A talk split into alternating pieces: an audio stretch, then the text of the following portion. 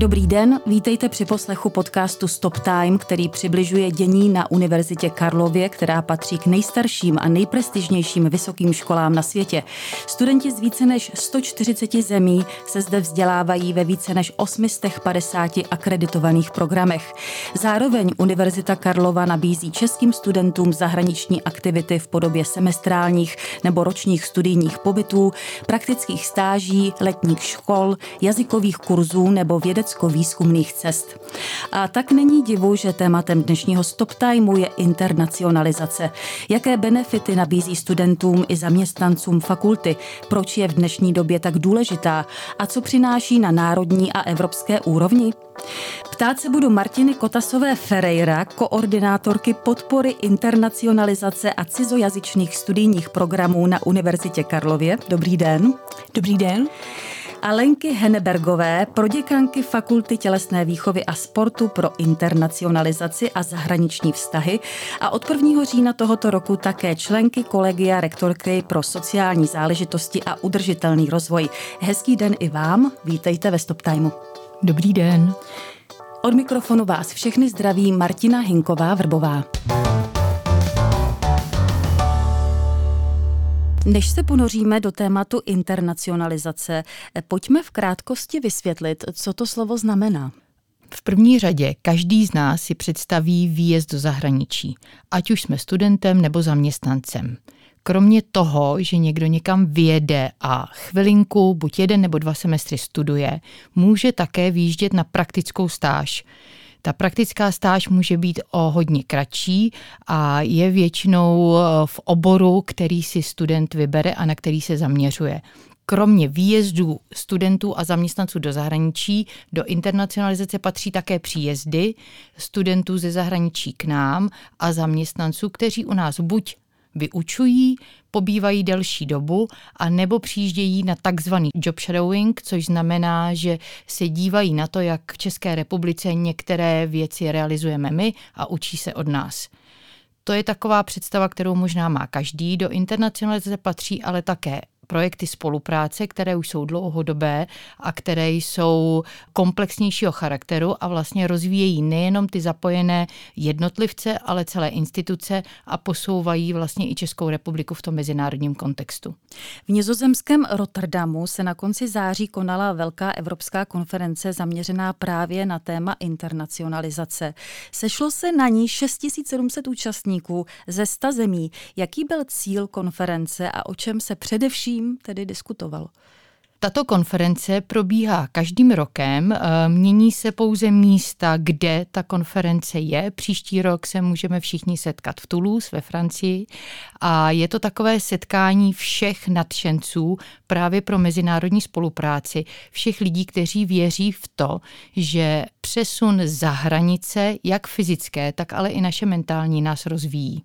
Může se té konference zúčastnit kdokoliv, kdo má zájem? A nebo jsou tam nějaká kritéria na výběr? Konference je otevřená všem, hradí se poplatek, nicméně členství v mezinárodních eh, organizacích umožňuje to, že ten poplatek je nižší, studenti mohou prezentovat své výstupy a kolegové ze zahraničních oddělení tam sdílejí své know-how a to, jakým způsobem přibližují internacionalizaci studentům i zaměstnancům. Zúčastnili jste se dámy té konference? Já osobně jsem tam byla v loňském roce i na některých předchozích ročnících. A Martinovi? Já ne, protože to spíš spadá pod kolegy z zahraničního odboru. Mm-hmm. Lenko, který z příspěvků vás zaujal? Zaujal mě příspěvek eh, Lucie Vajsové, což je Češka, která právě vyjela na svůj Erasmus do Švédska. Ve Švédsku zůstala a už deset let tam pracuje na zahraničním oddělení a připravila si příspěvek k tomu, jakým způsobem realizují internacionalizaci ve Švédsku. Zaznělo tam, že všichni píšeme stejný příběh o mezinárodním vzdělávání a o propojenosti. Účastníci konference sdíleli své myšlenky, ale také se účastnili bohatého doprovodného programu, cvičili společně jogu, zpívali a tančili, poznávali Rotterdam, hráli společenské hry. Z videa, které jsem měla možnost vidět, čišela přátelská atmosféra a propojenost lidí ze všech zemí. Jaký pocit, myšlenku nebo zážitek ze setkání který byste chtěli předat studentům na Univerzitě Karlově, jste si odvezla, Lenko? Tohle setkání bylo určitě motivační ve směru tom, abychom pokračovali v práci, kterou děláme, a to znamená pomáhali studentům a zaměstnancům do zahraniční výjíždět a těm, kteří z nějakého důvodu nechtějí nebo nemohou věc, zprostředkovávali takzvanou internacionalizaci doma. To znamená, aby se nám dařilo nalákat co nejvíce zahraničních studentů a zaměstnanců k nám na Karlovu univerzitu. Posloucháte Stop Time dnes na téma důležitosti internacionalizace ve světě i u nás. Mými dnešními hosty jsou Martina Kotasová Ferreira, koordinátorka podpory internacionalizace a cizojazyčných studijních programů na Univerzitě Karlově a Lenka Henebergová, proděkanka Fakulty tělesné výchovy a sportu pro internacionalizaci a zahraniční vztahy a od 1. října tohoto roku také členka kolegia rektorky pro sociální záležitosti a udržitelný rozvoj. Jaké benefity přináší internacionalizace pro jednotlivce, tedy pro studenty a akademiky, co jim propojenost se zbytkem světa dává, čím je obohacuje.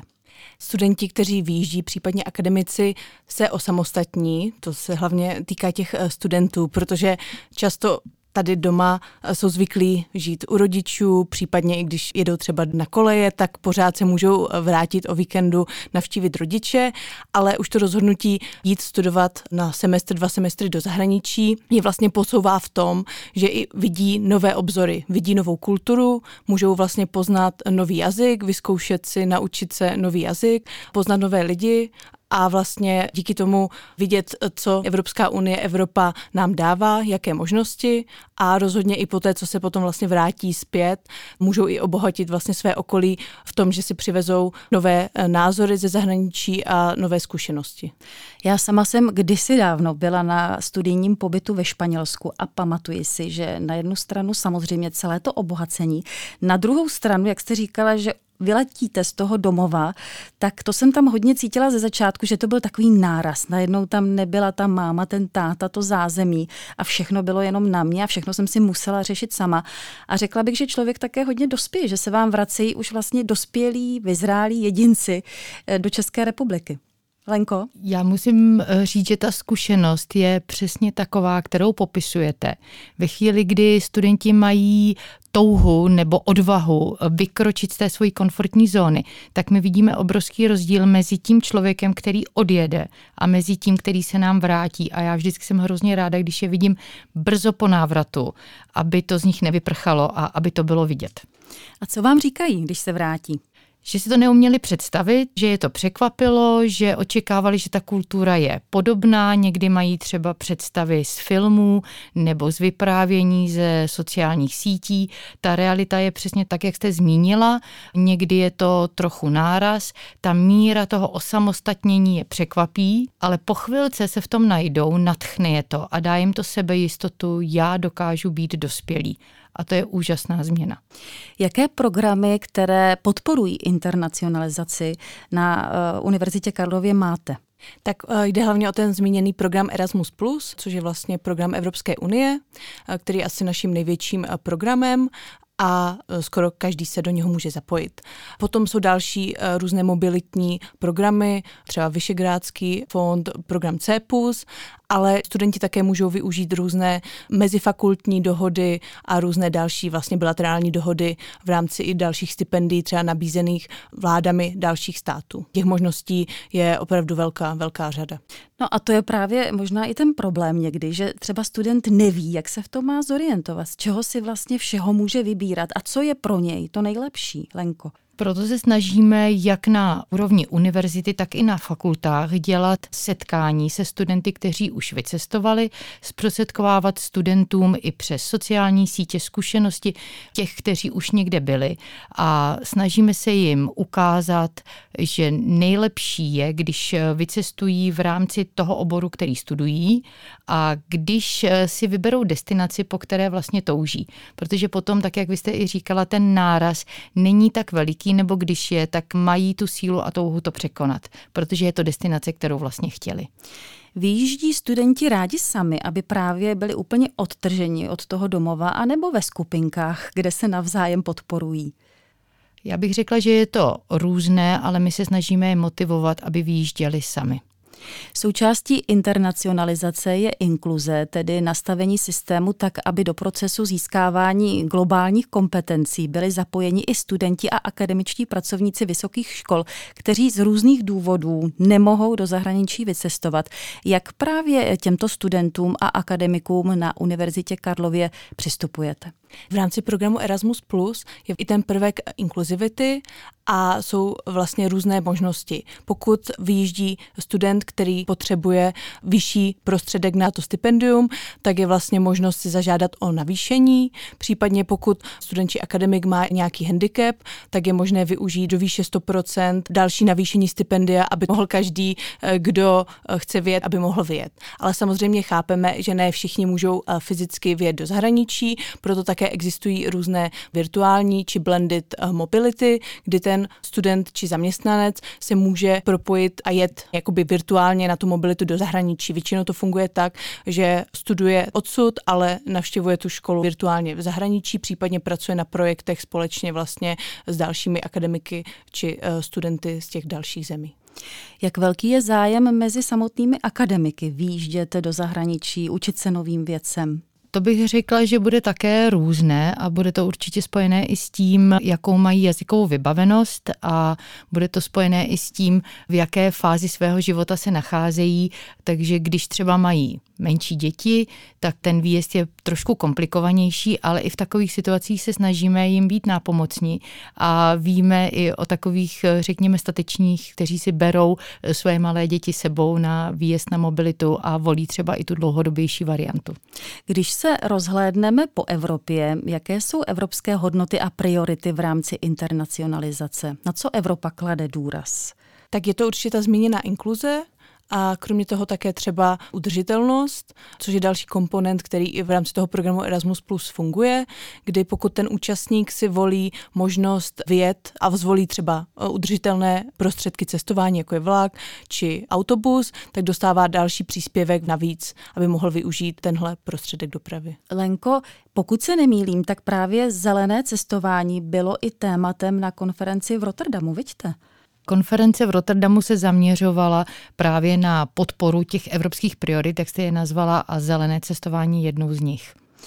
Co konkrétně tam o tom říkali? Protože jedna věc je to cestování, ale ono je to takový velký balík, ze kterého můžeme tahat více věcí. Určitě. Já bych možná ještě zdůraznila jednu hodnotu, ke které jsme se zatím nedostali, a to je well-being. Při této konferenci v Rotterdamu jsme se hodně zaměřovali na to, abychom si mezi studenty a mezi zaměstnanci nastavovali a sdíleli svoje zkušenosti s tím, jak ten život po dvou letech pandemie a ve stále trvající válce, která teď ještě se vlastně ta situace zhoršuje, tak eh, jak dbát i na to mentální zdraví a jakým způsobem o sebe pečovat a jakým způsobem pomáhat i celé komunitě okolo nás, aby si dokázala uspořádat ten čas tak, aby prospívala, aby to bylo zdraví prospěšné. Tak to bylo jedno velké téma. Ale zpátky k tomu zelenému cestování vznikají na univerzitách různé modely, jakým eh, způsobem můžeme zeleně cestovat a co si pod tím představit a kromě toho například také další manuály na to, jak pořádat udržitelné akce. Takže ta akce v Rotterdamu byla pořádána udržitelnou formou, to znamená, že se snižuje počet kelímků, které používáme. Doporučuje se během takhle velkých akcí pro takový počet lidí nabízet vegetariánskou nebo veganskou stravu, která je více udržitelná než masová a další jiné drobné věci, které ale v tom vysokém počtu potom té planetě pomáhají.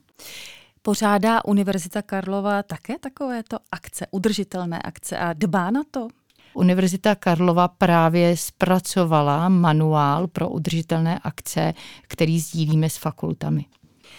Důležitým tématem v rámci internacionalizace je podpora cizojazyčných studií. Jsou to tedy ti full degree studenti? Ano, přesně tak. Jedná se vlastně o mezinárodní eh, studenty, kteří přijíždí k nám na univerzitu studovat v ucelených programech a jsou to vlastně programy, které my nabízíme v anglickém či případně německém, francouzském jazyce. Jsou tady na celou dobu studia bakalářského, magisterského či doktorského studia. Jak velký je zájem ze zahraničí? Zájem se postupně zvyšuje. Máme celkově přes 11 tisíc zahraničních studentů, z toho asi 6 tisíc právě studuje v těch anglických programech a zbylých 5 tisíc studuje v českých programech. Co všechno zahraniční studenti přináší na Karlovu univerzitu? Samozřejmě peníze, ale asi nejen to. Pokud ten eh, zahraniční student studuje právě v tom anglickém či německém, eh, francouzském programu, tak fakulta si může vlastně eh, žádat o poplatek za to studium. Pokud ten zahraniční student studuje v českém programu, tak zde je studium zdarma jako pro české studenty. Tak to jsou ty finance. A ta přidaná hodnota těch zahraničních studentů, když odhlédneme od té finanční stránky věci? Jde rozhodně o tu internacionalizaci doma, takže internacionalizaci na naší univerzitě, protože díky tomu také pomáhají našim domácím studentům, kteří třeba se bojí vyjet, zjistí, že eh, můžou první začít tady se bavit se zahraničními studenty, můžou mít eh, s nimi některé předměty, můžou navázat nová přátelství a vyzkouší si třeba mluvit v tom anglickém jazyce a díky tomu pak jsou motivováni vlastně vyjet na tu mobilitu. Je to obohacení celé té univerzity v tom, že my nemůžeme jenom vlastně učit v českém jazyce, jsme mezinárodní univerzita, takže je potřeba dělat vědu výzkum v anglickém jazyce, proto potřebujeme mít zahraniční studenty, zahraniční profesory, aby to prostředí celé univerzity bylo mezinárodní. Je pro zahraniční studenty Univerzita Karlova a samozřejmě i akademiky atraktivní, jak si právě studenty a akademiky dokáže získat, co všechno jim nabízí i s přihlédnutím na konkurenci ostatních evropských vysokých škol? V rámci České republiky Univerzita Karlova je nejstarší, nejprestižnější, největší univerzita. Máme také nejvíc zahraničních studentů, ale samozřejmě i nejvíc českých studentů.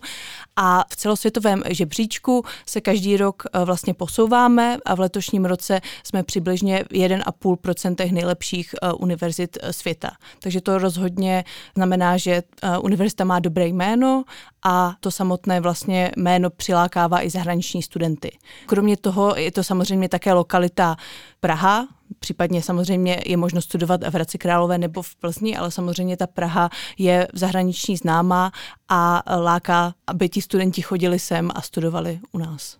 To znamená, že vy si to své postavení dokážete nejenom udržet, ale zároveň ho ještě posouváte já na tom makám, já na tom dělám, to zpívá Marek Eben v jedné písničce, tak platí to i pro Univerzitu Karlovu? Platí to pro Univerzitu Karlovu, ale musíme říct, že nemůžeme usnout na Vavřínech a není to to jméno, které nám to zaručí navždycky. Byť je to to jméno, které má velmi dobrou reputaci a reputace je právě jedním eh, i z momentů, které jsou v těch žebříčcích zohledňovány. Musíme pracovat na tom, aby kvalita výuky protože výuka je to, co ty studenty sem přivádí, se neustále zvyšovala, abychom byli schopni nabízet moderní metody, abychom byli schopni naslouchat tomu, co studenti v dnešní době potřebují a abychom si dokázali také představit to, na jaký trh práce my je připravujeme a abychom byli univerzitou 21. století. Je pro internacionalizaci důležité právě prostředí výzkumu?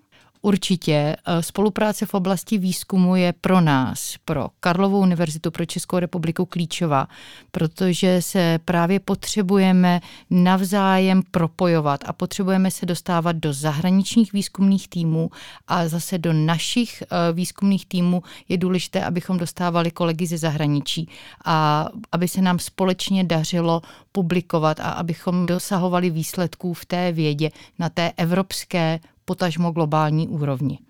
A je to obohacení, tedy když eh, v tom týmu jsou různé národnosti a každá to vidí třeba z trošku jiného úhlu pohledu? Eh, my máme ty zkušenosti, že ano, že to obohacení je velmi vítané a že výsledky takového týmu jsou úspěšné právě na tom celosvětovém poli. A jak důležité je napojení na průmysl? Napojení na průmysl je extrémně důležité. My se to musíme trošku učit, protože v té historii jak České republiky, tak toho vzdělávání úplně ty úzké vztahy nebývaly zvykem.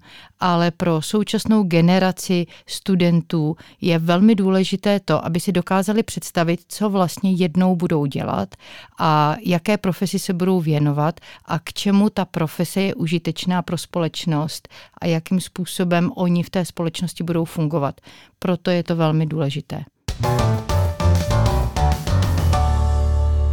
Tady je Stop Time, podcast Univerzity Karlovy dnes s Martinou Kotasovou Ferreira, koordinátorkou podpory internacionalizace a cizojazyčných studijních programů na Univerzitě Karlově a Lenkou Henebergovou, proděkankou Fakulty tělesné výchovy a sportu pro internacionalizaci a zahraniční vztahy a od 1. října tohoto roku také členkou kolegia rektorky pro sociální záležitosti a udržitelný rozvoj. Na závěr dnešního povídání chceme posluchače pozvat na největší největší českou akci k internacionalizaci, která proběhne v listopadu. Pojďme říct, o co půjde.